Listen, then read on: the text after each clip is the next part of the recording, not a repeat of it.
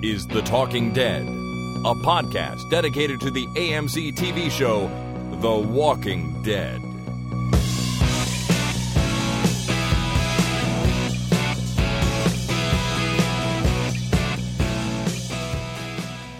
Hey, everybody, my name is Chris, And my name is Jason. and this is The Talking Dead number 385, recorded on Tuesday, the 3rd of July, 2018. The third of right, right there, smack dab in the middle between uh, our holiday and the U.S. holiday. That's right. Yesterday was Canada Day, the birthday of our great country up here. Yeah, 191 years ago. 51, 151. That's it? I thought it was 163. No, what do not- I know? You don't know anything, obviously. Last year was our big 150th, which was a big deal, very exciting. That was last year. I thought that was like 12 years ago. No, 150 was last year. This year is 151. For the Oh, record, I'm thinking the 125th. well, that yeah. was, that was the one I remembered a, f- a few years ago. I was going to say, for the record, I still remember Canada 125, they called it, the 125th birthday, 26 years ago, I guess. Yeah.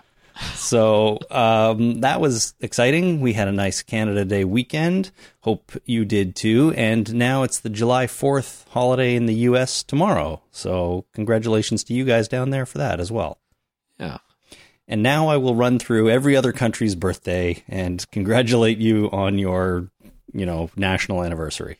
Yeah. Okay. Excellent. um, so here we are doing podcast number 385. It's been a little while since we recorded. Our last one was our season eight wrap up crossover special. Um, but we needed a little bit of time off to get our wits about us and to celebrate the country's birthday, as we said. Um, but I also want to put out a correction, so more or less, I guess. A uh, correction. More of an admission of me being a dumbass. Oh, I see. Okay. Yeah. So, kind of a correction. Mm-hmm. Last time on the podcast, I said that we would very soon be covering the San Diego Comic Con trailer because Right. San Diego Comic Con is at the end of June. And apparently that's incorrect. And apparently I cannot tell the difference between the word June and the word July when looking it up live on the air. You know, they are similar in that they are made of letters and both start with the letter J. Yes, they're similar, uh, but they're not the same word. For some reason, I thought San Diego Comic Con was starting on June 19th, but it's actually July. Uh, maybe the 19th. I'm not going to commit to anything right now. You're only committing to July. yes. Uh, in any case, it hasn't happened yet, but it does come up later this month. And uh, that is when we will be covering the San Diego Comic Con Walking Dead trailer Right. Okay. later on this month. So that's why we haven't done it yet because it doesn't exist yet, or at least hasn't been released to the world yet. So we will get to that, and I apologize for any confusion. Apparently, I just can't read when under pressure. Yeah, reading's hard. I know it's hard, it's tough. Uh, now that being said, this poses a little bit of a problem, Jason. Uh, we don't have anything to talk about? No, we have lots to talk about. And if we didn't, we could make something up for an hour and a half probably. However, in the the second half of July, I'm not going to be here. Oh, that is a problem. Yeah, I realized earlier today, actually, when I was getting ready for this podcast, that at the end of July, I'm going to be traveling with the family. I'm going to be away when uh, San Diego Comic Con is on. In fact, I'm going to be in London in the UK. So, uh, hello to all the UK listeners. However, I'm not going to be right there ready to record our scene by scene breakdown recap of the trailer unless we do it from London.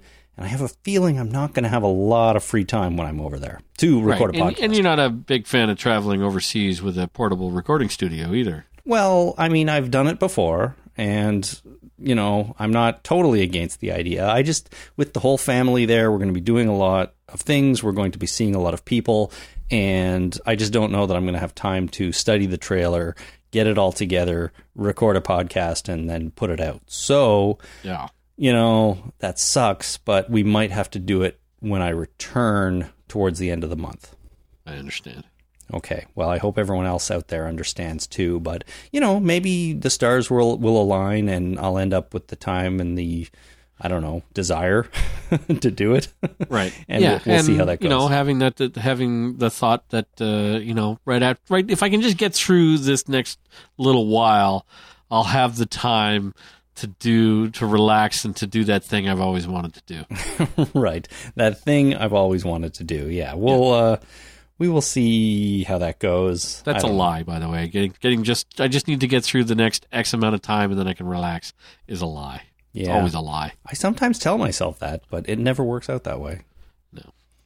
All right. Well, anyways, San Diego Comic Con will come up later this month. We will, of course, cover it in detail. Uh, I just don't know when it's going to be. But we've got some things to do before then. So let's stop talking about the future and start talking about the right now. yeah let's do this now instead of talking about not doing it later All right. Well, on the podcast today, we are going to do two things. The second of those two things is talk about the solo movie a little bit, uh, which I understand has been out for what, like a month now, maybe more. Um, but you just finally got around to seeing it, so I feel like now we can finally give it a few words, let the people know what we thought of it. yeah i just had to get through that rough patch and then i'd have time to actually relax and go see a movie right. And luckily, you chose Solo, a Star Wars story, and now we can talk about it. yeah Good. Uh, before that, though, we are going to get all caught up in the latest The Walking Dead news. So here we go. The Walking Dead News. All right, Jason Miles, there is tons of Walking Dead news to talk about. And we're going to start with something that is uh, somewhat of a, maybe a little bit of a difficult topic to discuss. Um, I don't know if you know exactly what I'm talking about here, uh, but a few weeks ago, so this is sort of old news in a way already, um, but Chris Hardwick, as you know, he was, he is, or I should say was, the host of a number of to- of uh, shows on AMC, most notably the Talking Dead After show that airs after The Walking Dead.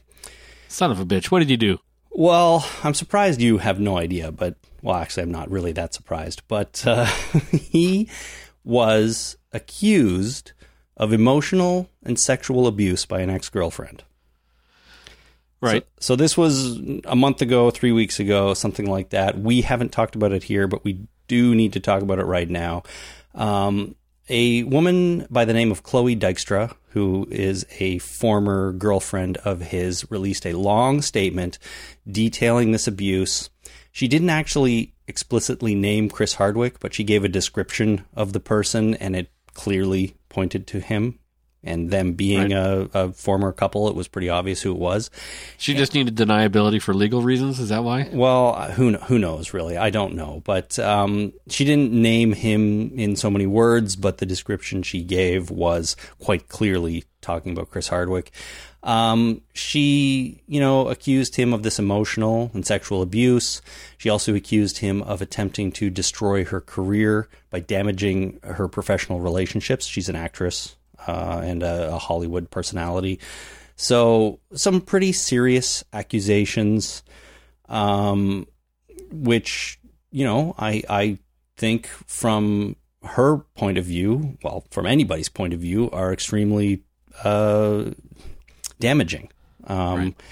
uh, and I, I I don't mean that to I don't I'm not saying that to imply that she's simply saying these things to damage Chris Hardwick. If any of what she's saying is true, I mean it's it's a very very serious situation, and he needs to be held accountable for his actions. If you know if what she is accusing him uh, of has any validity to it. Right. Um, but uh, you know, there's a lot of things have happened since she put out this. Uh, I guess you'd almost call it an essay. It was a pretty long statement. Right. it was uh, an open letter, I guess. It was kind of an open letter, kind of an essay, just detailing, you know, the that time in her life and her relationship with with Hardwick. But since then, a lot of people have come to his defense, uh, including his wife, his current wife, uh, which, to be honest, isn't too surprising. Um, but also three or four ex girlfriends of his, other public figures that are simply friends of his. Uh, you know, they've they've come out to say this is not the Chris Hardwick we know. Um, there have been petitions popping up online asking, you know, just to to garner support for him and asking AMC to reinstate him.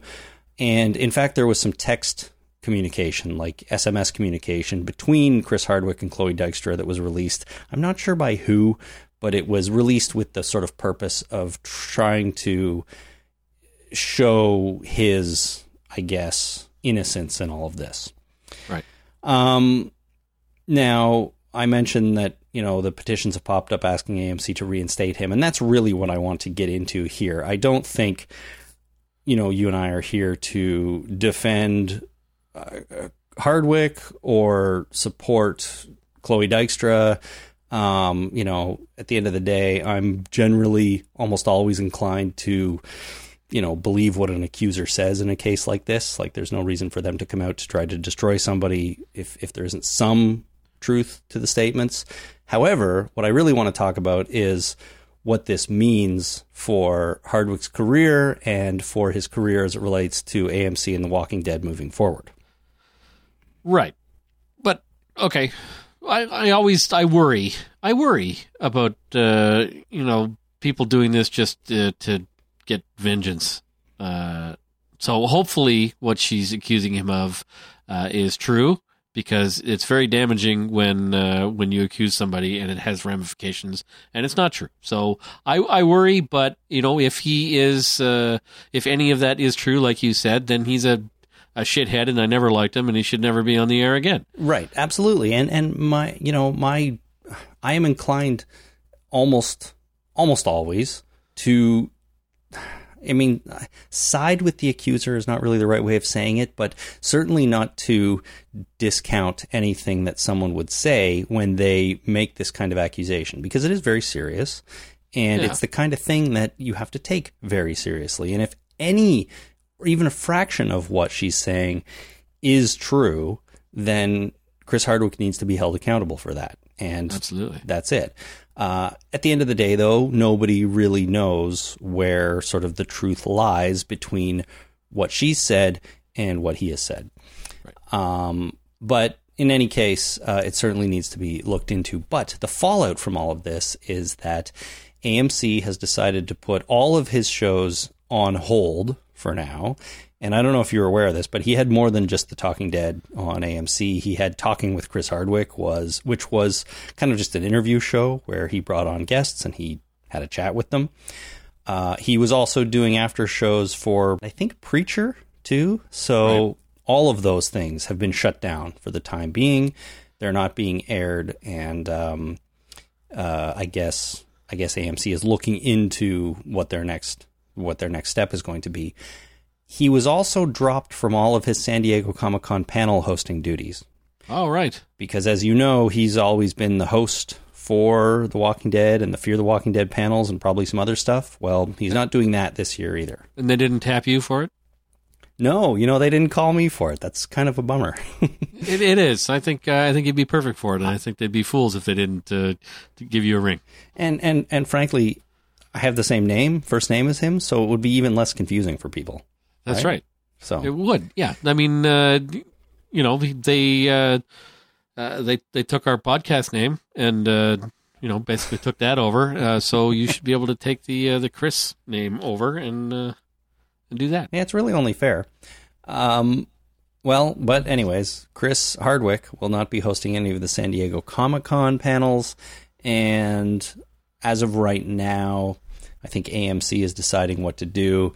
Chris Hardwick has said that he maintains his 100% innocence in all of this, and we'll have to see what the ultimate fallout from it will be because we don't know if he's going to be back on AMC as a host of any show or if he'll be back involved with them in any manner at this Right. point. So, Well, he shouldn't be. He should become an unperson if he's uh, if his acu- accuser is truthful and he actually did those things. He should uh, he should fry. yeah, no, he she he should uh, face the consequences. Absolutely.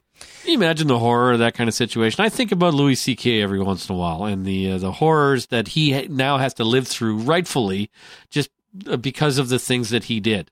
Like he can't go out in public, right? And he's not like it's not like he can move because he has two daughters that he usually regularly takes to school.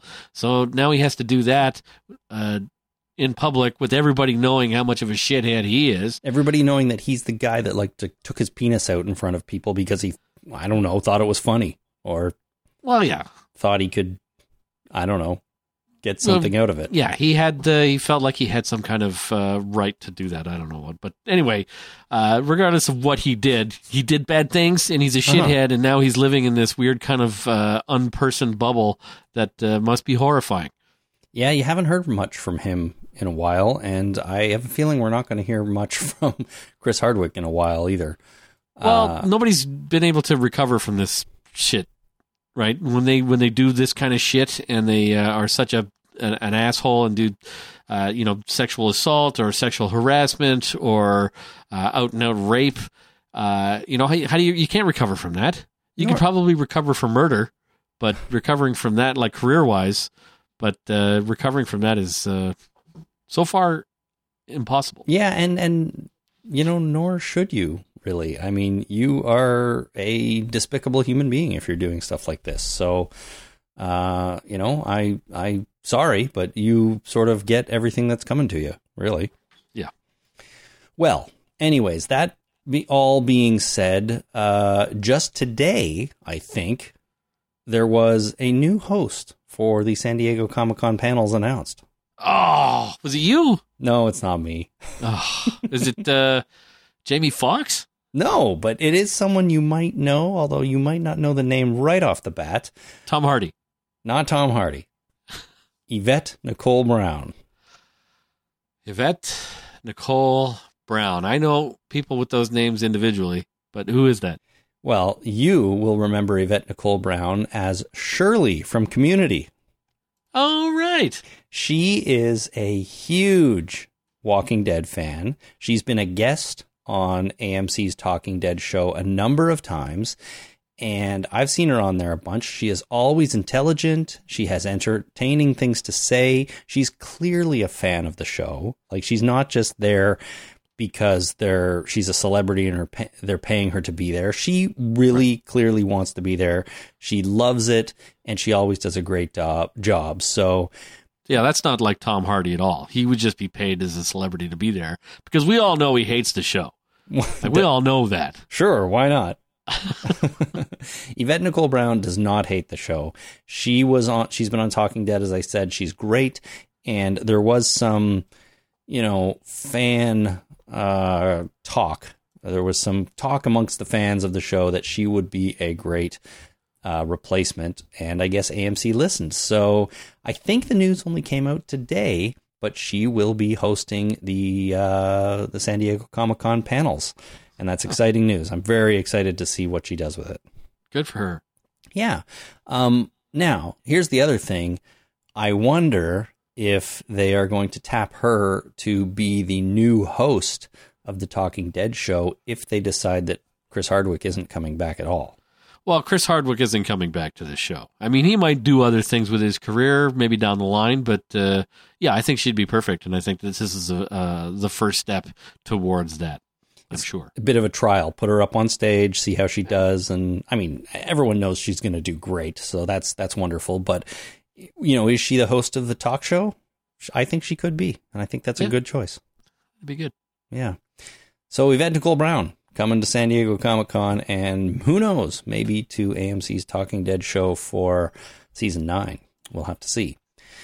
Uh, all right. Next item in the news is, I mean, the next few items in the news are just sort of uh, general interviewee type things that I've come across over the last uh, little while.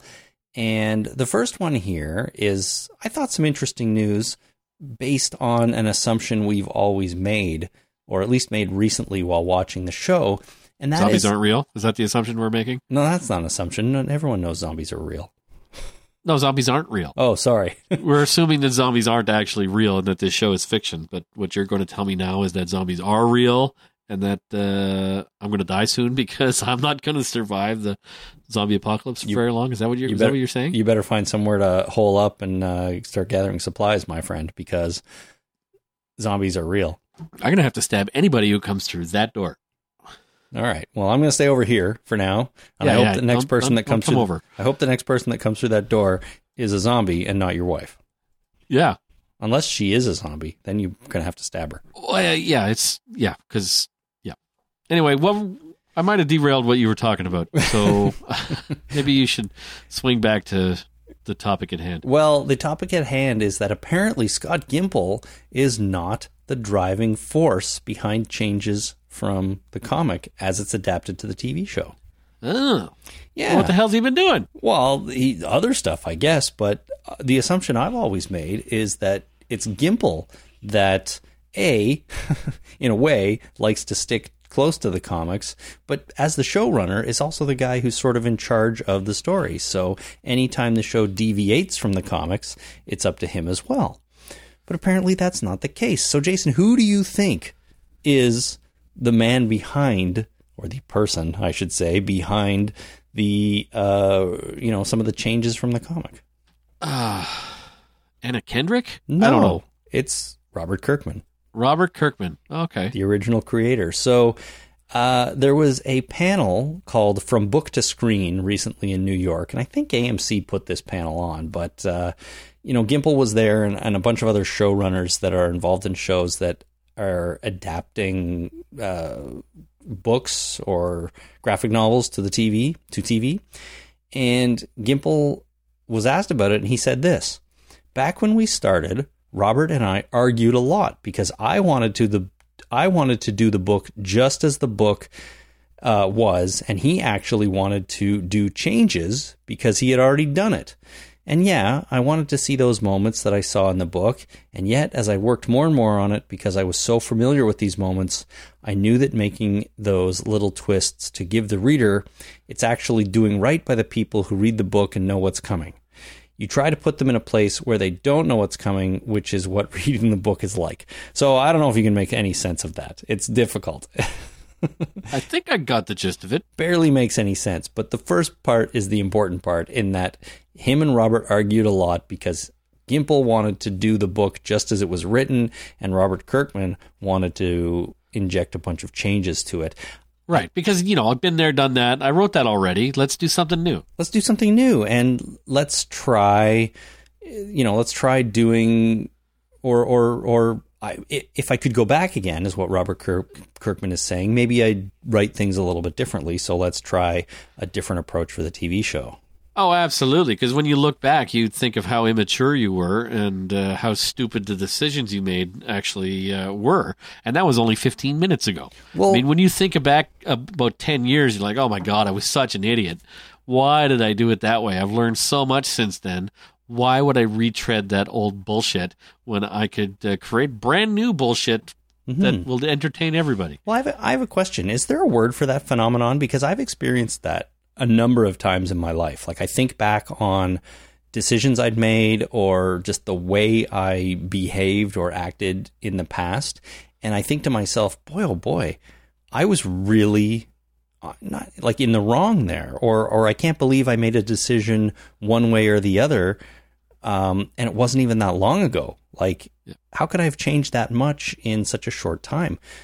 And I bet obviously, you there's a word for it in German. They have a word for everything. I guess I don't know for that that phenomenon of sort of second guessing yourself, or not even second guessing, but understanding that the way you acted, behaved, or or made a decision in the recent past would have been very different, you know, right now. Right. Well, hindsight is twenty twenty is the phrase we use for looking so. back and going. I understand clearly now that I was immature and stupid. Hmm. Yeah, I guess so. It's it just doesn't seem to take very long to get to that point of understanding. Yeah. I mean, I made bad decisions this morning that Well, I yeah. regret.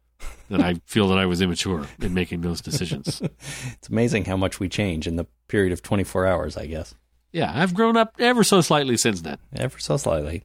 Anyways, I just thought it was interesting to find out that you know Robert is the one who is pushing for changes, and and uh, Scott Gimple was the guy who was like, "Let's just do the book, man. You wrote it. It's great. Let's put it on TV." Yeah, and that makes perfect sense when you put it that way. It, it, it seems to me like something that an author would want to do, given the option to uh, go in a different direction or to retread, you know, stuff he's already written ten years ago. Uh, you know, they'd probably want to go in a new direction. Let's Yeah. take this slightly somewhere else. We uh, we have a chance to explore some new ground here. Let's take it. Yeah, no, you're right. You're absolutely right. Well, um, Chandler Riggs, uh, speaking of, you know, changes from the comics, as we all know, Carl is dead now, and Carl's not dead in the comics. So that's a pretty, pretty significant change. And I was reading uh, an article on WeGotThisCovered.com, which was about Chandler's appearance at something called the Fandemic Tour in Sacramento, California. And he was asked about, you know, just finding out about when or when he found out that Carl was going to be killed off and how he reacted and stuff like that. And he said, We got the script for episode six when the bite was supposed to happen. We were doing rehearsals for it. And then after the rehearsals, Scott Gimple brought me in and he told me, he said, That's why you uh, kind of act weird after your trip because the bite happens. So Chandler Riggs didn't even know that Carl was going to be killed off until they were basically on set rehearsing and filming episode six, which is when he gets bitten. And then two episodes later, it's revealed. And in episode nine is, you know, that's his last on the show. So that's pretty last minute, I got to think. That is pretty last minute, I don't know. But I guess that when you're going to get fired, it's best to just pull the band-aid off pretty quick eh? instead of going. You know what? We're going to fire you a year from now. Yeah, yeah, yeah. We're, Yeah, everything's we, fine. We're really expecting you to do some great work right up until the time that you're canned, and that'll be in a year. So uh, good luck. yeah so so um you know no pressure just keep it going and uh, everything will be fine Yeah. yeah I, you're probably right but it does feel like you know they bring him in it, it sounds like it wasn't clear in that script that he was getting bitten and that would be a fatal bite of course until he was right there so i don't know i, I gotta imagine that was quite the shock for chandler at the time and i just feel like it was uh it was just really late, but you know, Yeah. you're, you're probably right. it- You don't announce someone's firing well ahead of time usually. And that and that first firing is tough, right? The first time you get fired from something, Mhm. that's a tough break. No, that's true. After the seventh or eighth time, you get used to it. Yeah, I mean, well, he's in an industry where uh, you know disappointment is the standard, yeah, maybe, maybe. and Uh, if you're not disappointed, you're one of the very lucky few. you are very lucky. That's true. Um. All right. Speaking of Chandler Riggs, he and The Walking Dead as a whole recently won some awards. Oh, good. Saturn Awards to be more specific. So, The Walking Dead took home the award for best horror TV series, which is which is fun. Uh, and new showrunner showrunner Angela Kang was on hand to accept that award. So Oh, excellent. that's that's exciting. Chandler, Did you have to go to Saturn? Uh, she went to Saturn. That's right. She accepted the award and then uh, came back to Earth. Nice. Yeah, very yeah, cool. those ceremonies are uh, are awesome, but the time delay on the on the video is is tough. It's Pretty tough. Yeah, we're we're gonna watch it sometime next fall. I don't think it's that bad. I don't know. Probably a few hours. All right, fine. uh, she was on hand though, which is cool because you know she's obviously started her uh, sort of public duties around the show. Uh, and Chandler Riggs took home the award for best younger actor on TV. Oh, good for him. So that is good for him. That's very exciting. Uh, other actors who won awards who uh, are formerly of The Walking Dead, well, not formerly actually, Sonequa Martin Green, who is formerly of The Walking Dead, she won Best TV Actress for her work on Star Trek Discovery. Right. Which is exciting. Have you watched that show at all yet? No, Are you going to? I really want to, but it hasn't slapped me in the face yet. Okay. I, I was, I'm half expecting a Star Trek series to slap me in the face to say, "Dude, watch this," but it hasn't happened yet. So I haven't, I haven't had to, I haven't had a chance to seek it out yet. okay. Well, apparently she's really good on it because she's winning awards. So Well, that's good. maybe that's And the. the, apparently, I just read, I just found out that the uh, the guy that played uh, the guy in the suit for The Shape of Water uh, is in that, oh, yeah. Okay. I know who you mean. I can't think of his name. and he played uh, Abe Sapien in the the Hellboy movies. Same guy in suit. What? That's not true. That's not right. It is. They're both Del Toro movies. He's the same guy. All right. I'm going to choose to believe you, but I'm not 100% convinced. I'm basing this off of a film sack episode I just listened to. Okay, fine. Good. All right. I'm looking it up. In that case, I believe you. Uh, but also, Danai Gurira won Best Supporting Actress for her role in Black Panther. Oh yeah, Also, awesome. also exciting. And she is not formerly of The Walking Dead. She's still on The Walking Dead, but also winning awards for Black Panther. So Nice. My wife and I just watched that like last night or the night before. it's pretty good, eh? Yeah, it's a great movie. Yeah, I liked it quite a bit. Uh, and Danai Gurira is awesome. And She is very awesome. so, uh, congratulations to everybody who took home Saturn Awards. She And- must have won because she threw a wig at somebody.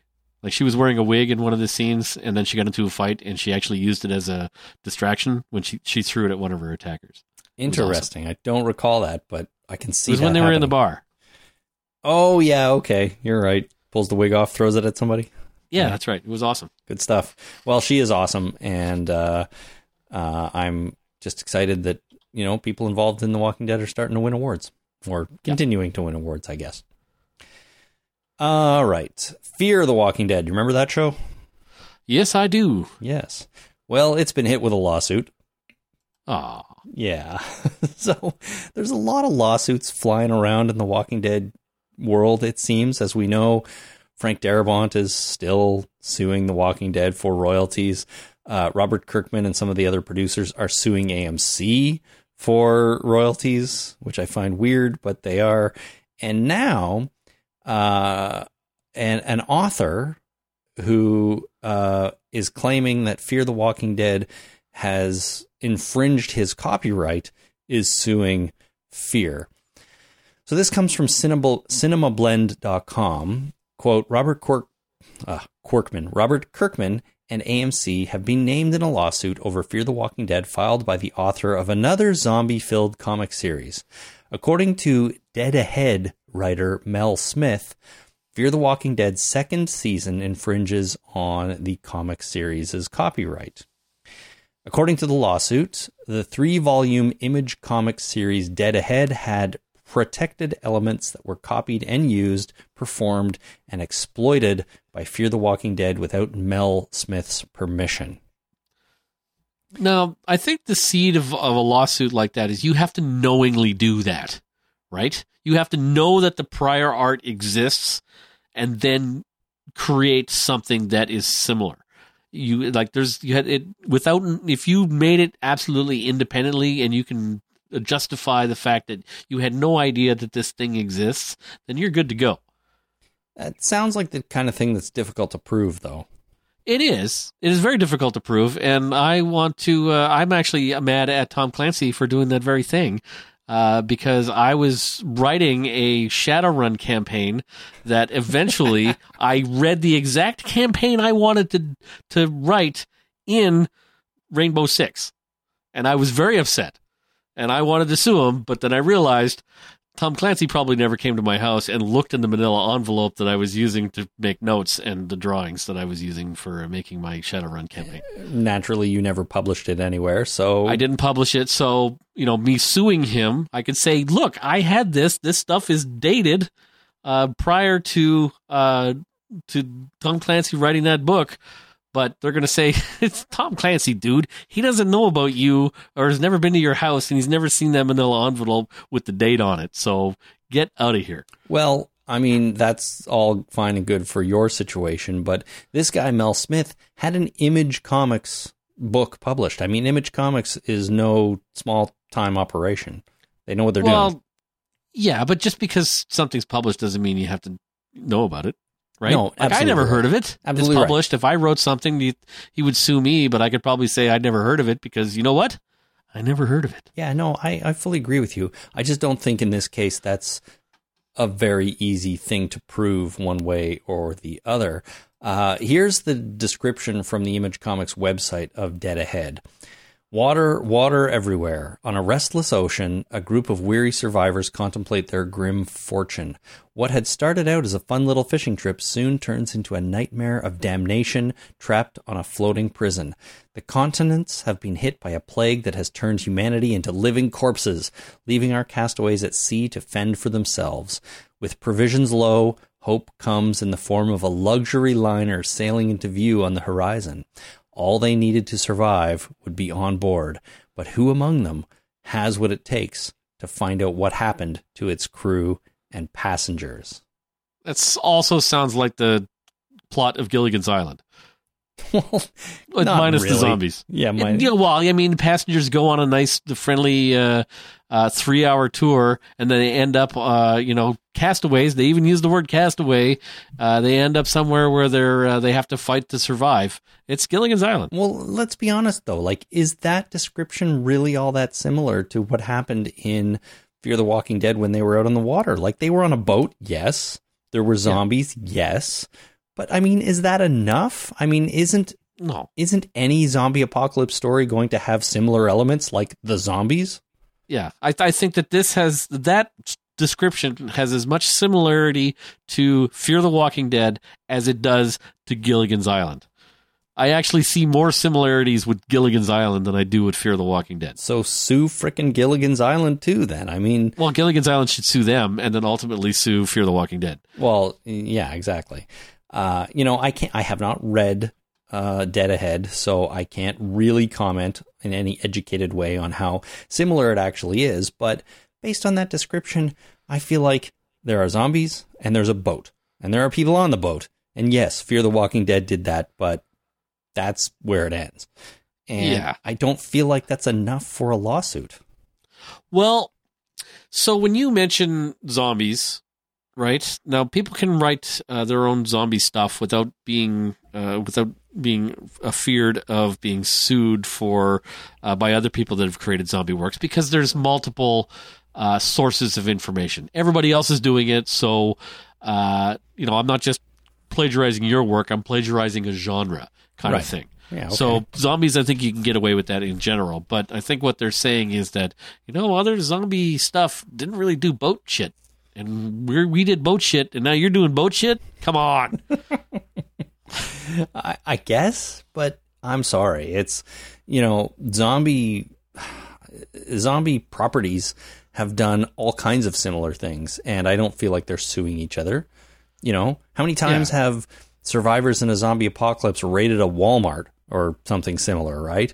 For supplies. Like you can't sue over that. That's just what people do in the zombie apocalypse. And you put them on a boat, you put them on a plane, you put them in a Walmart or in a big hotel. It's I don't Yeah. know. It's just it is what it is. It's not plagiarism, it's storytelling. Yeah. No, it would be a slightly different story if they could prove that the writers of this comic book went to AMC to pitch a television show where this happened, and Scott Gimple was in the room. And uh, these other, you know, head writers and stuff were all in the room, and they went, "You know what? No, we're not going to do this. We're not going to. We're not going to greenlight your idea." And then they go and do their own damn show. If there's a direct line that you can draw between your story, those people, and this uh, uh, this television show doing this stuff, then absolutely sue them. But you can't just say, "No, we did that already." You can't do that. I mean, unless it's clearly the same. You know, I I mean, in the music industry, this has happened, right? Like the the virtually the same or the identical uh, melody has been used in different songs, chord progression, and and artists have had disagreements and lawsuits over it. And sometimes an artist who releases a song that sounds just like another song has had to surrender royalties to that original artist because it is so much the same. Yeah. I'll be honest with you, I don't even 100% agree with that because there are so only so many pleasing chord progressions and if you write a song that sounds like another song, unless you can prove that well, you know, I listened to that and then I wrote my song and I wanted to make it sound like that, that's one thing, but you write a song that has the same chord progression as another song, it's going to happen. You know, there are only 8 notes and that's a thing. And I sort of feel like the same thing is going on here. You know, it's like we have zombies, we're telling a zombie story, they're on the coast. It only makes sense that they get on a boat at some point and then they get off the boat. Is that enough for a lawsuit? And is that enough for saying you stole my idea? I don't think so. It might be enough for uh, give them some money and make them go away. It might be, but I also sort of feel like that's a kind of a bullshit scenario. It's like, you know. Yeah. I don't know. Here's here's a hundred thousand dollars. Like, keep selling your book, and everything will be fine. But Well, it all depends on where the burden of proof is. I don't know where the burden of proof is in this situation. Is the burden to prove that they knew about the prior work and that they ca- they basically stole it, or is the burden of proof uh, on AMC to prove that they didn't know that uh, this prior work existed? It all depends on who has to prove what. yeah, well, it'll probably play out over the next number of years, and who knows if by then we'll still be interested in finding the outcome. But if we are, I I have to give credit to judges. You know, the judges that have to deal with this bullshit and weed through the law and uh, previous court cases, and then have to decide on this stuff. Uh, they got to have superpowers.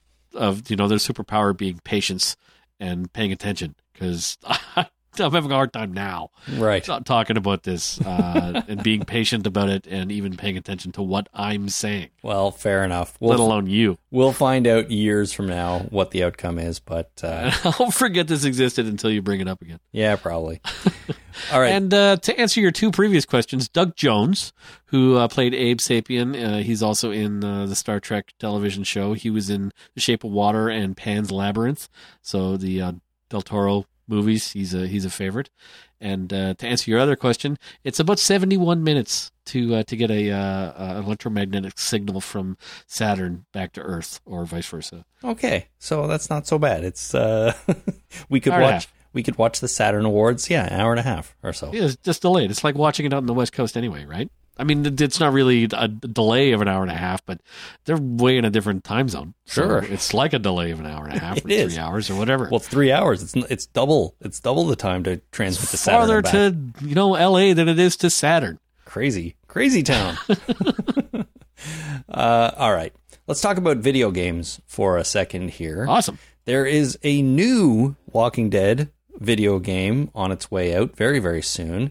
It's Is it about ships? About zombies on a boat? Yeah, and they're being sued by other writers and uh, It's a AMC. law drama. A- yeah, AMC, who is backing the game, is also suing it due to no, Oh yeah, royalty infringement. Right. Because they're paying each themselves, but too much and not enough, so they've got to sue themselves. right, all at the same time. Yeah. Uh, it's called The Walking Dead: Our World, and it is an alternate reality, also known as AR game. Jason Miles, Oh. similar to Pokemon Go. Do you are you aware of what the Pokemon Go is? I thought that was more of a augmented reality, not alternate reality. Is that what you mean? That's what I mean. I think. Yeah, augmented reality. It's like, uh, yeah, they superimpose images on, through a phone onto the real world. Yeah, And you have to, it's basically looking around. I'm looking forward to augmented reality all the time. Well, I think. Can you imagine walking around and people's names pop up on their heads as you walk past them? that'd be Or great. other very, we've seen uh, Black Mirror episodes with just that information. I think it would be awesome.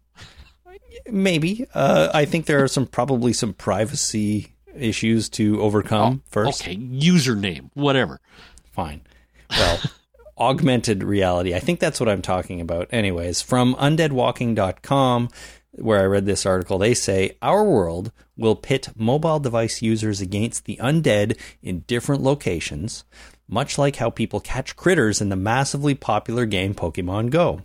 Gamers will be exploring their own neighborhoods with the help of familiar characters from AMC's The Walking Dead in order to stay alive by collecting stashes, finding missions, and rescuing survivors.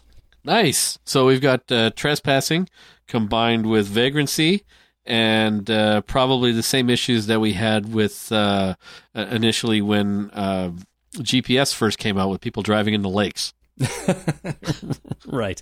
Driving into lakes or onto airport runways, I heard. Oh my God, there's a zombie over there. Let's uh, quick veer left. Yeah. And just let's just go over there. I got to be the first one to get that cash because damn it, they have an assault rifle.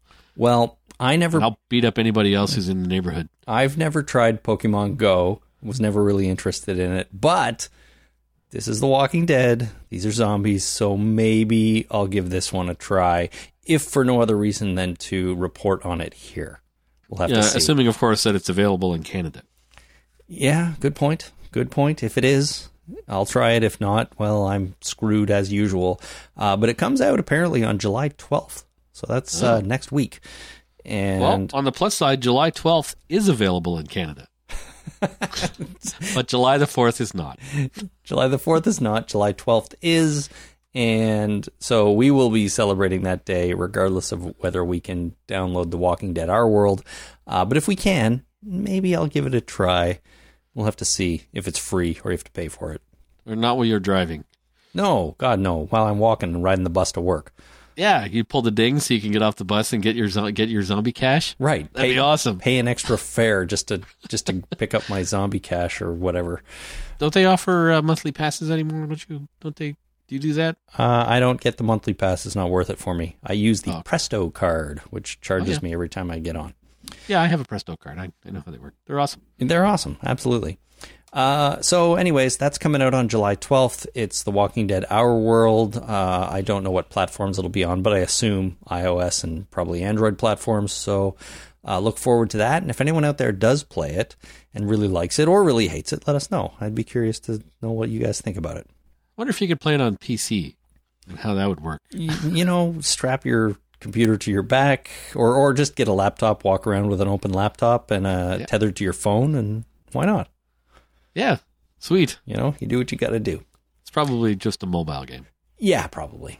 See, I want actually augmented reality, uh, and I want to, you know, replace my eyes with uh, cybernetic eyes that have this augmented reality, so that I can walk around. And if I want to find some place, it's just a pillar of light in the distance, and every time I look that way, I just keep going towards that pillar of light, and uh, eventually I'll get there. You know, they could probably build that into your glasses rather than replacing your eyeballs, but I'm just saying. Ah, in for a penny, in for a pound. I'm also I also want to get a cell phone implanted in my uh, inner ear so that uh, I don't have to do this bullshit of carrying one around with me. So you don't, so you don't want to implant it in your hand, so you have to hold your hand up to your face. Oh no, subvocalization. I want to talk on the phone without anybody hearing me.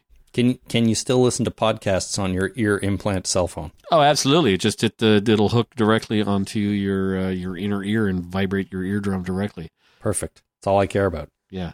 Okay. Yeah, so that that's it. You can, uh, and then when you get to replace your eyes and your ears, you can watch movies like full HD, like full vision movies, uh, while your wife is talking to you. And somehow process both. and I'm all in. That's where you have, uh, since you have that already, that gear in your head, the visual and the audio and all that stuff, you have a buffer recording what she's talking about. So she says, Are you listening to me? And then it'll play back what she said and you can just repeat it. And you can say, Yes, of course I was listening, honey. Just let me hit the rewind button for a second. Yeah, see, I've got it all worked out. you sure do, obviously. All right. We've got uh two no, we've got yeah, a couple more items in the news here. Three more items. And I'm going to drop a spoiler warning here because all three of these are related to season 9 of The Walking Dead upcoming. The first one is not that much of a spoiler. Uh, but if you don't want to hear anything about season 9, then you should probably tune out or jump ahead now. Later on in the podcast, we are going to be talking about Solo, a Star Wars story. So if you want to hear that, skip ahead to that. But first, we've got three items here. Um, the first one, minor spoilers. The second one, pretty massive spoiler, in my opinion. So Okay. be ready for that. So we're going to do the first one here. But if anyone wants to move move ahead and not hear this, I give you time right now. All right, time's up. Our first item that's related to season 9 is that Angela Kang, new showrunner on The Walking Dead, has confirmed that there will be a time jump to the beginning of season 9. I'm so happy. So Angela is the best. I like her the most. I do too. I like her a lot, and I'm looking forward to seeing what she does with this show. Hollywood Reporter, though, has reported that at a another AMC panel that was on recently called Kick-Ass Women of AMC, Uh-huh. Angela Kang said the following We're playing with time in this season, so we get to jump forward in the story. We're working on a season that has a really fresh look and feel. We come in on some pretty fun stuff. I'm really focusing on a lot of the core character relationships in the show that have kind of been long lasting, as well as all of our wonderful series regu- uh, regulars. Nice. So, time jump. We're going to jump ahead in time. We don't know how far. We don't know what that means ultimately, but we're going to skip over some stuff. And things are going to be different, I think, in the Walking Dead universe when season nine starts. Oh, good. I'm. This is the reboot that we need. This is the. I really am excited about this. I don't know if I've ever been more excited about this show, other than hearing that it existed in the first place. Well, that was a long ass time ago, my friend. So, It was. I'm very excited about this. I think this opens up so many possibilities, and uh, I look forward to the trailer that's happening at the uh, San Diego Comic Con uh, near the end of June, July. July. right. Which I'll be away for. Anyways, it's kind of cool. Everyone sort of expected this time jump to happen. Yes, there is a time jump forward in the comics at around this point. So it does seem like the thing to do. But so, if we're talking about time jump in the comic, do you want to say how far they went ahead in the comic? No, I'm not going to say. I'm not even going to say sort of what it meant in the comics, um, because things are a little bit different, obviously, on the TV show. But uh, but it does make sense that it will happen, and we'll have to wait and see to what the show looks like when it comes back, because it could be pretty different, I think. Um, But it's just nice to know that you know this is what's going on. Angela Kang has her, you know, she's she's she's got her her hands on this thing and is making a difference, making an impact on the show, and bringing her vision to it. So that is cool. Uh, okay, everybody, this next one is a large spoiler, and I hesitate to report it, but it's out there, and you'll understand why I'm reporting it once we get into it. The first thing I'm going to do, though, is play a call from listener Reese. And, you know, he sent in a prediction on how Andy Lincoln is leaving the show. Right. Um, but I feel like this news might impact that a little bit. So let's play the call first and then talk about the news and see how it goes. Okay. Hi, Chris and Jason. It's Reese. I just wanted to ring in my prediction for the next season. Um, I haven't seen the trailer yet. I don't think it's dropped or anything. But my prediction for this is that spoiler alert, by the way, um, that Rick is going to go crazy again. I think he's going to start losing his mind, which is why we've seen on like set pictures and stuff like that of um, Shane and other characters coming back. So I think he's going to either lose his mind completely and then he's going to have to walk away from it, which means then he can come back at any point, and it gives him a good out. So if he says, "I can't be the leader no more," Carl, and um, you know, then he has to walk away from it, and then sort of Michonne and everyone else has to pick up the pieces. That's fine. It gives him an out to walk away, and him do like I don't know a Morgan and have to disappear for a piece, and then uh, come back at some point that kind of leaves it open ended, and I think that's a very minimalized version of what's going to happen. But I think that could be how they're going to handle Rick leaving the show. I don't know if he's going to die because I think that's too definitive, and I think that they might want to keep it slightly open ended in case he wants to come back. But that's just my guess. Love to know what your guys' thoughts are on my theory, and uh, yeah, love the show. Carry on doing what you're doing, guys, because it's awesome. Bye, deep bye. Reese always has the best uh, goodbye sign offs there. So, Yeah. did you pick up on the spoiler in that call there, Mr. Miles? I sure did. There, I was thinking that the Punisher's coming back with his big earlobes. the Punisher And, uh, is yeah, coming be awesome. is coming back. So holy crapola, man. Jon Bernthal to reprise his role as Shane on The Walking Dead in season 9. I think that's great. But what the fuck, man? Like Shane's been Oh yeah, it's, it- it's abs- he's absolutely right. Uh, Rick's uh, Rick's going mad. He's gonna be he's gonna see Shane. He's gonna see Lori. He's gonna see Carl. He's gonna see uh, you know uh, I don't think Jeffrey DeMunn will come back, but uh, maybe the you know uh, the governor will come back. I think this could be a cavalcade of uh, role reprisals to uh, to help uh, usher Rick into the great gone. The great beyond. The uh, the Well, sublime. he's not gonna. Yeah, I, I, he probably won't die. So he's just the great goodbye. Yeah.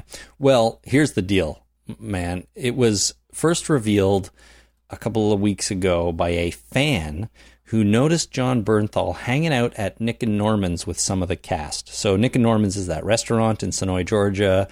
Um, I forget. Were you there? You weren't there, right? I never went there. No, No, it wasn't open when you were in Atlanta. I, I do remember fond memories of having that breakfast with uh, with grits at uh, at that restaurant in Senoia. I Yeah. do remember that. That's right. We were that's just up the street from Nick and Norman's.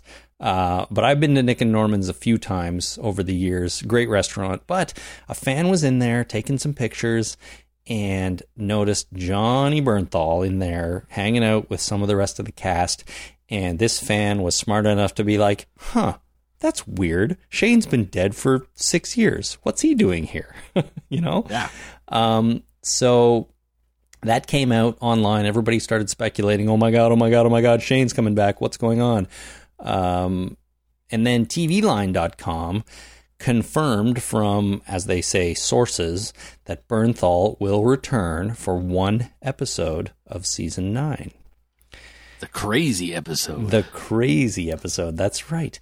Now, Jason Miles, there is some talk that his return will be officially revealed during the Walking Dead panel at San Diego Comic Con oh yeah, that makes sense. because AMC loves to, you know, release spoilers lately of everything they're doing. So, you know, Is this where we're going to find out that uh, Carl is Shane's son? Is, are we going to find that out? now? Oh my god, I haven't hadn't even considered that, but I, I think maybe if Rick is going crazy, he may have to come to terms with that. Yeah. because nobody's left, right, to tell him uh, whether or not that Carl is actually his son. Nope. Nope. They're, they're all dead. Even Carl can't even do a DNA test now.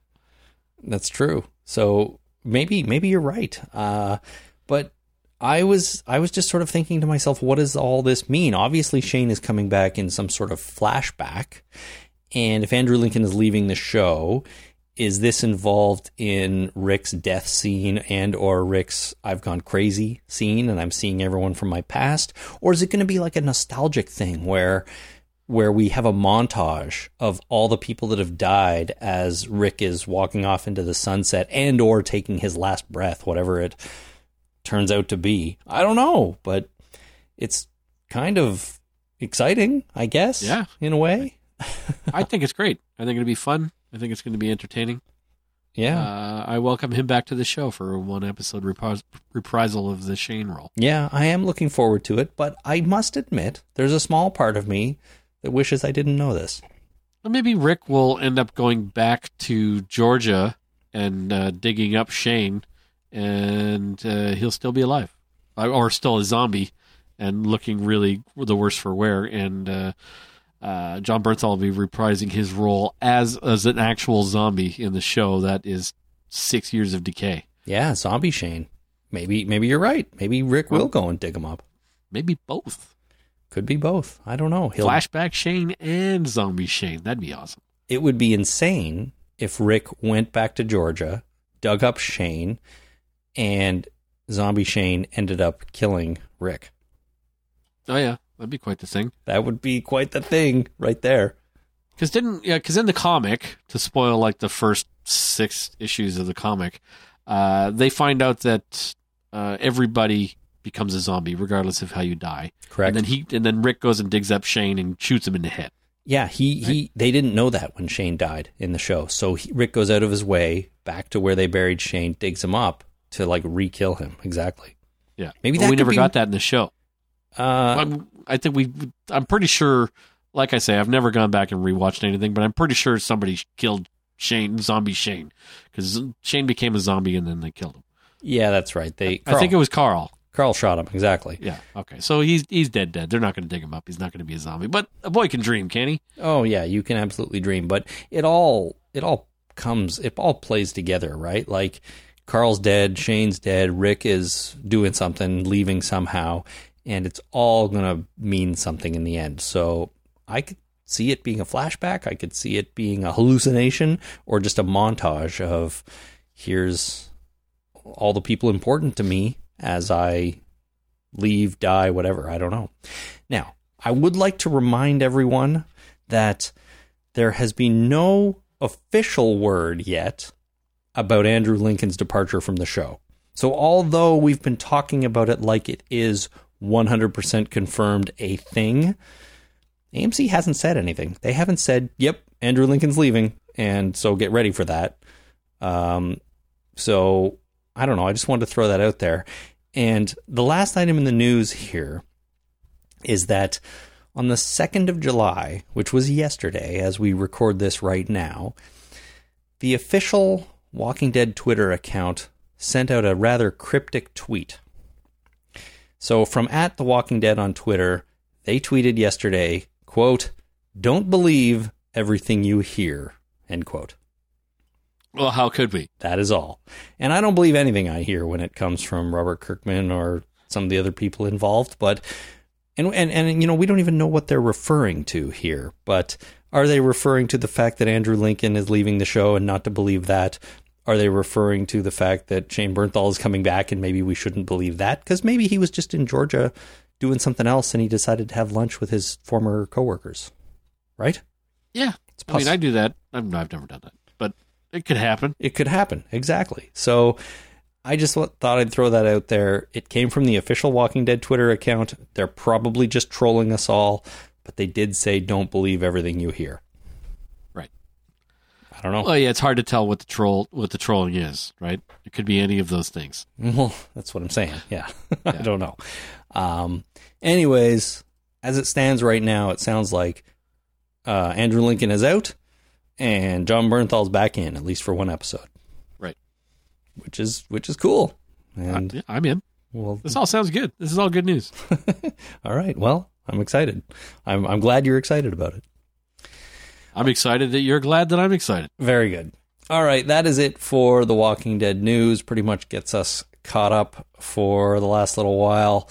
And uh, I think we'll take a quick break right now. And when we come back, we will talk briefly about Solo, a Star Wars story. Stay with us.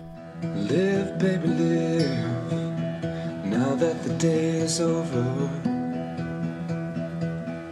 I got a new sensation in perfect moments, impossible to refuse.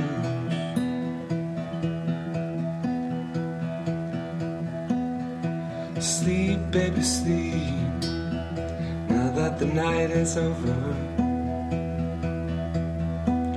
and the sun comes like a god into our room, all perfect light and promises. And got a hold on a new sensation, new sensation now. Gonna take you over sensation, new sensation. Dream, baby, dream and. All right, everyone, we are back. Thank you for uh, tuning in to the Walking Dead, to the Talking Dead podcast this week. I'll get that right. Uh, we're going to talk about Solo, a Star Wars story, because we've reviewed all of the other Star Wars movies that have come out in the last few years in what I like to think of as the new batch of Star Wars movies. So we couldn't let this one slide, even though it's been out for a long time now. Uh, you know, life is busy, and we both couldn't get around to seeing this movie until recently. But now that we have, let's just take a few minutes to lay down our thoughts on the film, if if we could, Jason Miles. Okay. I'm not really sure I have many thoughts. I mean, I didn't go into this movie thinking that I had to either A, analyze it, B, review it, or C, remember anything. So Well, come I have on. a few thoughts, but I, they're not coherent in any way. well, that's okay. I mean, people are used to that. But we've we've we've talked about Thanks. people we've talked about all the other Star Wars films, so I I don't want to let this one go, and I think we should just make a commitment right now to always review the new Star Wars film, Okay. whether it's am on release weekend or six weeks later, you know, it is what it is. But here we are, solo a Star Uh, Wars. You mean story. we got to go back and review like the original trilogy and the stupid trilogy? Like we haven't done those. No, no, no, no, no. I mean, moving forward, we don't have to go back in time. Nobody, Okay. want, nobody wants to. I well, I have a new theory that C-3PO was a uh, a spy for Darth Vader. well, that sounds crazy, but Well, he made him. let's just not even get into that. Solo, a Star Wars story. This is the kind of Han Solo origin story. It's about Han Solo as a young man and when he first encounters many of our, you know, favorite characters and the people important to him in his life and development, including Chewbacca, Lando Calrissian, uh, and that's about it. But uh, it's it's it's a movie that I really really liked a lot. I have to admit, I like this movie. I think more than a lot of other people, and I know there's there's there's a lot of love for this movie out there, but I think there's an awful lot of unsatisfaction with it as well. But I really didn't feel very much of that. I thought it was great. I thought it was fun and it was silly, and I came out of it enjoying it. I, I had a good time. I mean, I, I could nitpick anything apart, and I will. But uh, overall, I thought it was uh, I thought it was a really good movie, and I really like uh, what is the name Aldrin Alden. Er, how do you pronounce his last name? Uh, Ehrenreich, Alden Ehrenreich. I'm gonna say. Ehrenreich. Yeah. I really like him. I think he's a really good, solid solo. And in anticipation of seeing this, I rewatched uh, Hail Caesar, which he was fucking phenomenal in. hmm Uh, so I, I really enjoyed it. I I- enjoyed him. I enjoyed the uh, I enjoyed the relationship between Solo and uh, Chewbacca. I was a little bit nervous about that relationship and how that was going to go, but uh, I really I really enjoyed how their uh, their friendship friendship progressed and how Chewbacca's just this big softy that uh, pretty much wants to help everybody he ever comes across. Well, let me ask you about that because you said on the podcast here at one point, or maybe you didn't. You said to me for sure. I forget if you said it on the air that you didn't want to see um, how Han Solo and Chewbacca met. You just wanted them to always have been a, a team. Yeah. But in this movie, you do see how they how they meet and how they get together. So, like, were you satisfied with it, or or did it bother you? Uh, it did not bother me because I figured out. Uh, I don't know if I, uh, if I didn't if I did or did not mention that I wanted them to always know each other. In the trailer, I figured figured out that they didn't uh, know each other. He says uh, uh, Solo says in the trailer to Chewbacca, "You're 190 years old. Holy crap, you look good." Yeah. kind of thing, right? And that tells me that they're just learning about each other. So that told me that they didn't know each other at the beginning of the movie and that they would meet during the movie. So I kind of and I was coming to terms with the, that fact. And uh, other than the fact that Chewbacca was this supposedly this monster that was meant to kill uh, Solo when he was put into the, the the dark pit, I don't think Chewbacca would do that Well, he's such a big soft. He's not. He like sure he shoots the bad guys and all that stuff, but he's a walking fuzzball that just gives everybody a hug. He loves Leia. He loves Luke. He loves getting scratches, even awkward ones from Luke, and uh, he loves C three PO. Uh, you know, he and he and there's nothing like crawling into the arms of a big Wookiee to fall asleep. And I'm sure Solo does that on a regular basis. They crawl into that master bedroom that we saw, and they just cuddle up and have a a nice sleep in the cold, cold, dark space. a solid eight hours of warm, cozy sleep in the cold darkness of space. Everybody needs a Wookiee to crawl into their arms when you're cold at night. Right, but the story with Chewbacca has always been that Han Solo saved him from enslavement, and that's basically basically what we had here. It didn't seem to be on such as gra- such a grand scale that I kind of always imagined it, right?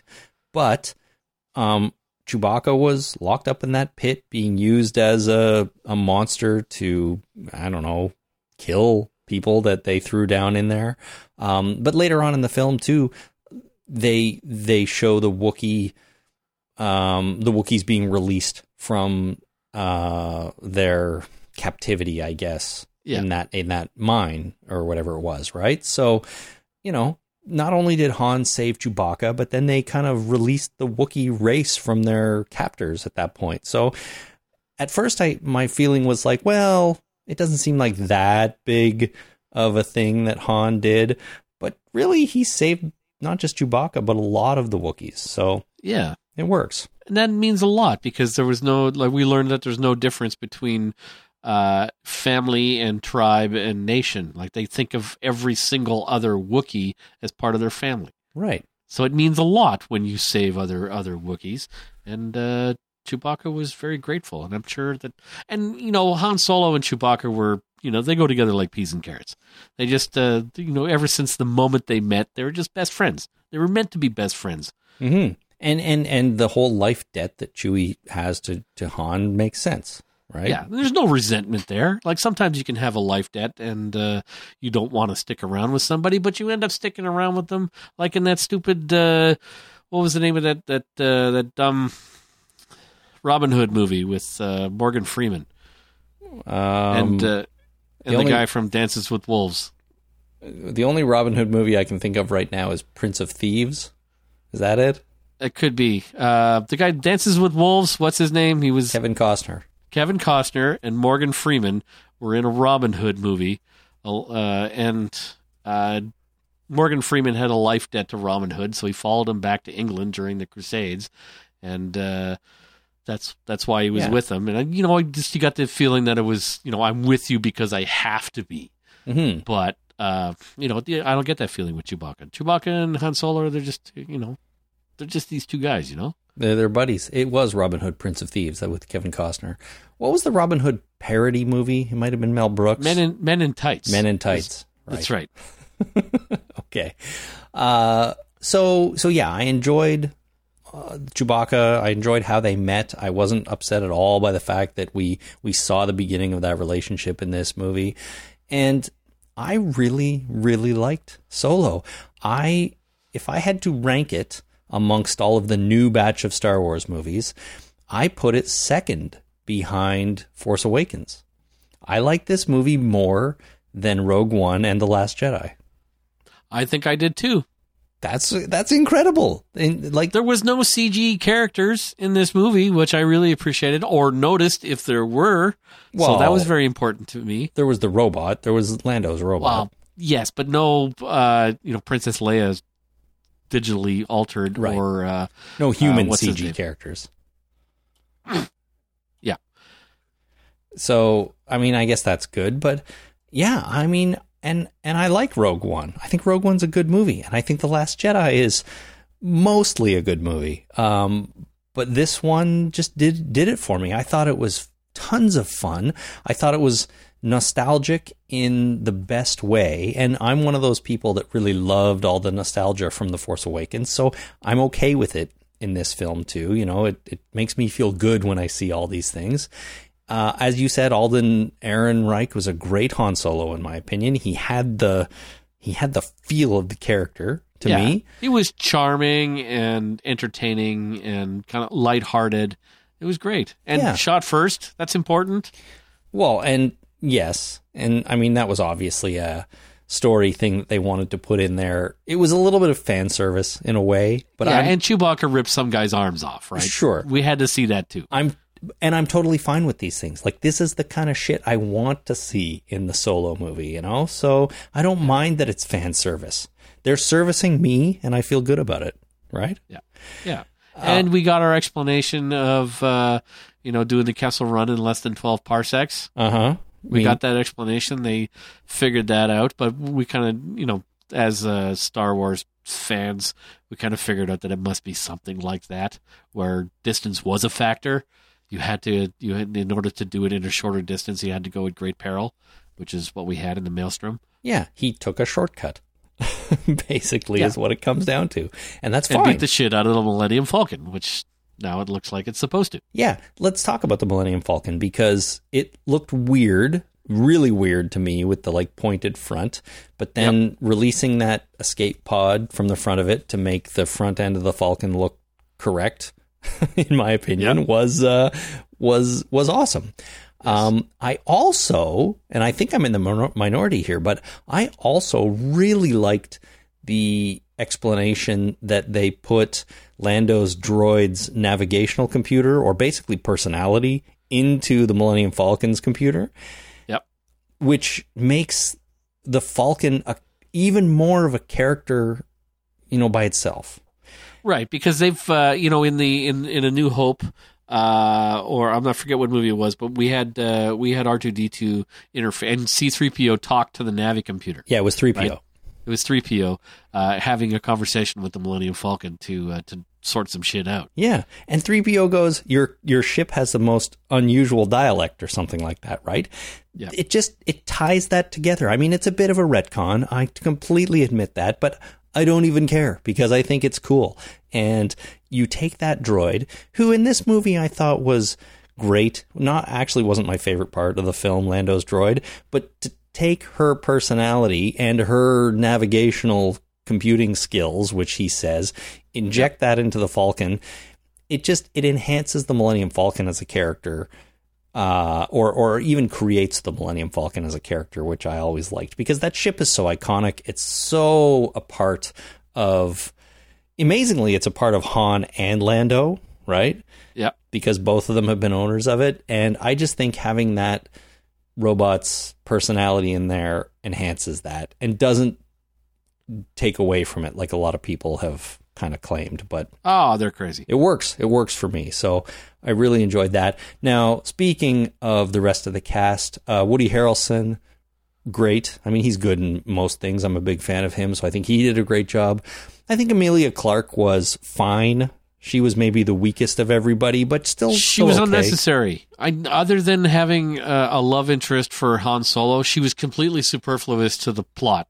I don't think that they needed to have her in there at all. Yeah, but I, I do, but I think the love interest for Han Solo was actually important to what was going on here. It sort of makes him a little bit jaded and a little bit, uh, you know, he's lost something that he he uh, he loved early Yeah, on. but did he have to get it back?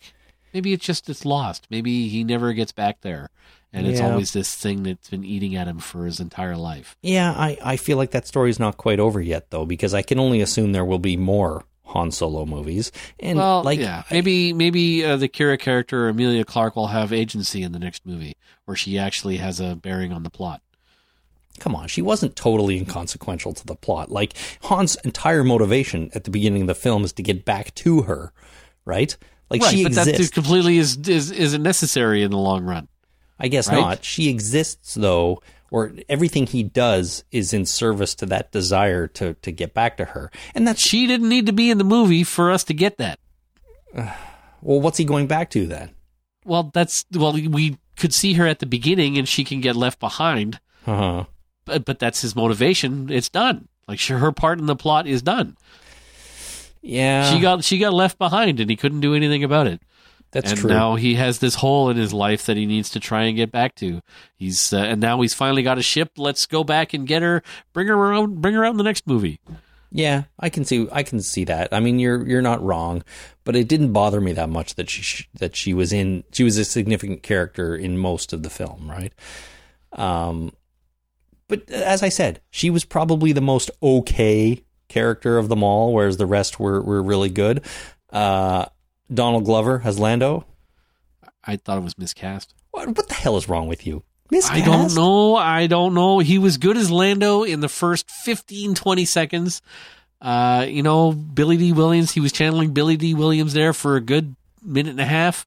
Uh, but uh, I'm not. No. I'm not sure. I bought it. Uh, I bought him as uh, as Lando. I think you're wrong. I think Donald Glover as Lando was amazing. Every he almost stole the show.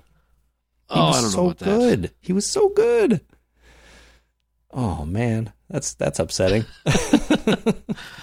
I, I don't know who I would cast instead. Uh, he's got a lot of star power now. He's probably the right choice, but I thought it was slightly miscast. okay. Well, I don't know. I think he was I think he was great. Personally, I think the way the the card games played out and how Han won the Falcon from him in the card game, in my opinion, was a little ham fisted, but I don't think that was a problem with the Lando character. I think it was just a problem with the writing of the way Lando cheats. Han knows he cheated and then goes back later on, almost like a an addendum to the story. It's like, oh yeah, we got to wrap that up, so we got to have another card game, and Han prevents him from cheating, and therefore he wins. Right. What I don't like about it is that it implies that Lando can only win by cheating. Well, yeah, he's a cheater and a Fine. scoundrel. Ultimately, he's a scoundrel. Yeah, but so is Han, and I also, but I think that uh, yeah, the, the only problem I had with that is Han won without cheating himself. You know, I think Yeah. that he probably should have Should've. cheated to win the Millennium Falcon. Sure, it was fair play because Lando cheated first, but uh, Han didn't cheat and won the Millennium Falcon fair and square. I don't necessarily buy that. Well, yeah, I see what you're saying, but he sort of he went in there, didn't cheat, but he prevented the other guy from cheating, He did, but which is a Han little. would Han, Han would have cheated. All right, maybe. Uh, I I just kind of I don't know. I just for some I just think that could have played out a little bit differently and a little bit better. The whole double card game thing. So, Right. uh, but I still think Donald Glover was amazing as Lando, and that guy can do no wrong because Atlanta, his show is that he's on, is amazing. Well, I too. think that might be your problem no. because he can do wrong. The Martian, he was completely miscast. well, That the- was the wrong role for Donald Glover uh, in that movie. even that didn't bother me that much. But I I I know what you're saying. So I think your your yeah, I think your problem is uh, your your crush on Donald Glover. the, the man is a hero. there is an, right. there is an episode of season two of Atlanta that is one of the weirdest and creepiest things I've ever seen on TV, but also unbelievably amazing. Someday I'll watch that show. There are two shows you need to watch right now. One is Atlanta. actually. Four. There's- yeah, Atlanta. Number two is Handmaid's Tale, Yes, and number three is Westworld season three, two. yes, that's three. And then I got to watch the Star Trek, uh, whatever that new one is called, Uh huh. and uh, uh, that uh, Army of Darkness. No, what's that called? Evil Dead. Oh, are you gonna watch that? Well, I have to. Well, I assume so. You should. You should. You should watch that and then go listen to the 35 podcasts I did about it. Yeah. No, there's there's lots. There's a backlog. Okay. Oh my God, there's a backlog. I Got to Yeah. watch The Punisher. I got to watch Daredevil. Uh, the second season of Jessica Jones. Yeah. There's all See- kinds of stuff I got to catch up. All kinds of stuff. Anyways, back to Preacher. Solo. Oh my God. Yeah, I'm halfway through Preacher season two and season three just started. Uh, but back to Solo. So, end of the day, I thought it was great. I thought the train heist was fun, exciting, entertaining, just a great scene. Uh, Thandie Newton as uh, what's his name's Woody Harrelson's like main squeeze was was Yeah, awesome. Val. Yeah. Yeah, She was she was awesome. She shouldn't have died. She should have stuck around, and Emilia Clarke shouldn't have. you may be onto something there. I I can you know I can get on board with that. She was really really good. I liked them as a team. You know I liked her and Woody's dynamic that they had going. Yeah. Now there was only one thing in this movie that I absolutely hated. All right, the nit- nitpicky portion. Let's go. I don't even think this is a nitpick. I think this is genuinely a terrible decision on the part of the filmmakers. I don't know if this came from the original uh, team of directors that got fired from this movie or if this came from um, Ron Howard, the guy that took over to apparently fix the film. But the part I'm talking about is the scene where the Imperial officer who is talking to Han as he's joining the Imperial Navy gives him his last name. Yeah. I hated it so much. It almost made me like just quit the movie in rage because it was so stupid and so unnecessary that I couldn't even imagine a world where anybody in the universe thought this was a good idea to include in the film. It was pretty bad. And you It can't was it was completely unnecessary and completely realistic for when you're uh, when somebody's emigrating to another country. They a lot of people got new last names because they didn't understand what uh, there was a language barrier. there was no language barrier here. No, there was no language barrier, but uh, it it happens when you're doing things and you're trying to give a name. It's just like, well, what's your last name? And they misinterpret it as what do you do for a living, and uh, you say, well, I'm a silversmith, and then all of a sudden your last name is Silver. Who knows what your last name was before, but now it's Silver. Yeah, well, I don't think that works here. I think this was just absolutely ridiculous. And, I, you know, somebody else on another podcast I listened to referred to this as the answer to a question that nobody ever asked. Yeah. Right? How did Han Solo get his last name? That's not something anyone has ever questioned in the Star Wars universe. There's nothing unusual about the name Solo. It's just his name. Why do we need a scene where some random Imperial officer says, Oh, you're alone? Okay, Han Solo. Why not? It's stupid. It is the dumbest scene in the history of Star Wars films, and I include the prequels.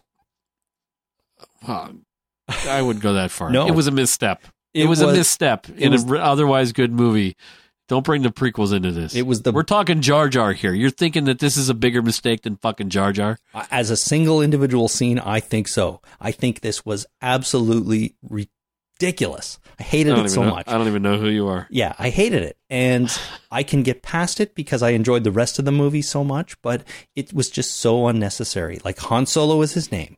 He doesn't need to be given that name by some jackass who is sitting behind a behind a desk. Um, and the scene doesn't even make sense in the context of the film, in my opinion, because what does Han say? Like, who are your people? The guy asks him, and Han says, I don't have any people. And then, like, half an hour later in the film, they're standing in the cockpit of the Millennium Falcon, and Han's talking about his father and how he worked in the in the mine or whatever, and he wasn't around very much, but he knew his father. He knew his family, at least his father. Yet he's like, I have no people. I have no last name. It makes no sense. Yep. I don't mind the scene where the guy asks him, What's your name?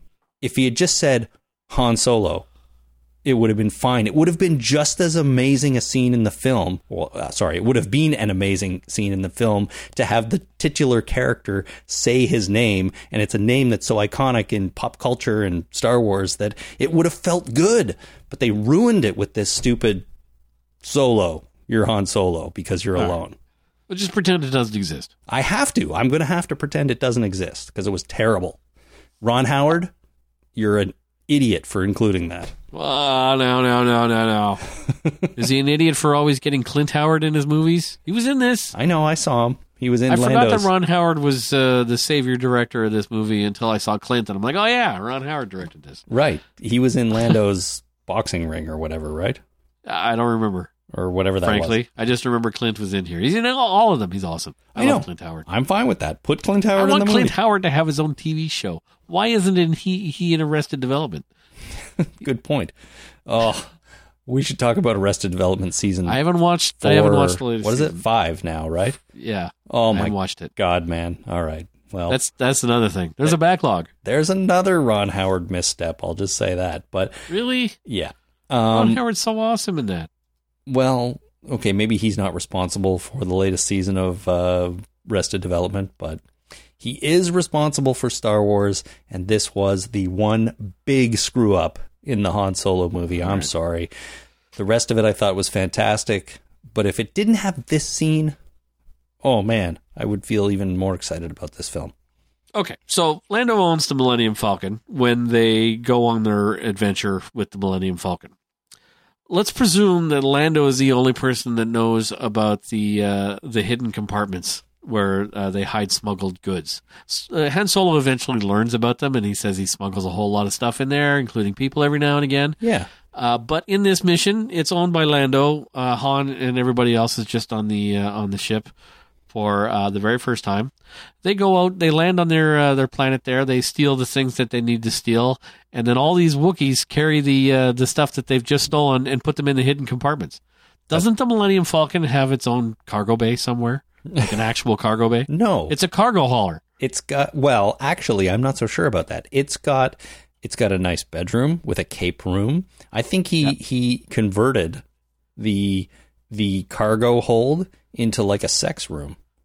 Okay, so that's fine. Convert all the cargo holds into sex rooms. That's that's you know, it's Lando. That's fine. Right. But how does anybody know about these secret compartments? Why don't they just throw the shit in the corners somewhere uh, so that they can get off the ground? How, how uh, uh, nobody knew about these things. Like, how do they know? that the Wookiees just kind of know? Oh shit, there's secret compartments under there. Well, Wookiees are very intuitive, but didn't like why didn't why couldn't Lando just tell them? Like He because he was busy uh, outside fighting the battle and losing his uh, his love interest, the robot lady, his droid, yeah. What was her name? L three three seven or something? I forget something now. like that. But they uh, they implied a uh, you know uh, an intimate relationship between uh, you know her and Lando, and I wanted to explore that, but they never did. Lando is pansexual. That's that's what they've said. He he is into all sorts of different life forms and Yeah, varieties thereof. So, but uh, you know, there was also conflict there because uh, what's her name? The whatever the robot's name was, uh, the droid. She said no, it could never be. right. Uh, you know, so I wanted to explore that. I thought that would be a very interesting thing to see, but then she died. I was very sad about that. Uh, yeah, I was sad about that too. But it didn't make me question how they knew where the secret compartments were in the Falcon. Or why would they even use them? I would assume that there's some kind of cargo hold. I mean, that's what You're supposedly the why supposedly why they're flying the ship around is to you know take stuff from point A to point B, legal or not. Uh, but there's got to be a spot to put legal stuff, or else why are you flying from point A to point B? It's like, well, I'm I'm uh, going fishing. That's right. Where I keep know, my how do you explain what you're doing? yeah. Well, Well, I don't where's your fishing gear? Oh, it's in a secret compartment. I can't tell you. right. I don't know. I just figured that's maybe those are the cargo holds and they're secret generally. Well, in, uh, A New Hope, they're secret. yeah, that's true. Nobody knows So- where they are. That that was the misstep. Yeah. Almost as big as well, not as big as the one you think happened. No, was- nothing is as big as the solo name, in my opinion. Uh, anyways, well, I think it was a great movie. I think Alden Emmer, Er- Ehrenreich was awesome. I look forward to more solo movies uh, now that we can put the whole name thing behind us. Uh, anything else to say? I really wanted Han Solo to say, "Would did it twer, twer, would did it be so simple? Would did it twir so simple?" I wanted him to say that What? in this movie so bad. You've seen Hail Caesar, right? No, I haven't. Oh my God, you got to see Hail Caesar. He plays a cowboy, a singing cowboy, and they put him in a drama, and he's got to say, "Would did it, uh, did it tour so simple?" And he's saying it as a cowboy, and it's the best scene in the whole movie. All right. Well, I haven't. You got to seen- watch it like right fucking now. Maybe I will. I have not seen the movie. I don't know. Oh, it's such a good movie. Okay. Um, he's the best thing in it. What did you think about having Han sit behind the in the cockpit of the Millennium Falcon and say, "I've got a really good feeling about this." See that, that? Yeah, I thought it was great. That's great. I love that kind of stuff. You know, it just shows that he's young and innocent, and he's he he's not seeing things for the way they are, right? Because later on, he doesn't doesn't have a good feeling about anything, Yeah. right? then he has a shitty son that ends up killing him. Wow, that's true. Yeah. we we've seen the beginning and the end of the solo story at this point. Yep. All right. Well, Han Solo, a Star Wars story, really enjoyed. I look forward to more. Uh, I guess the next Star Wars film coming is Episode Nine, whatever it's going to be. Uh, but we also have a trilogy to look forward to from Rian Johnson. Is it Rian Johnson they gave the trilogy to? I think we got lots more Star Wars stories coming. Didn't they? uh Didn't they shit can a couple because of the poor performance of Solo?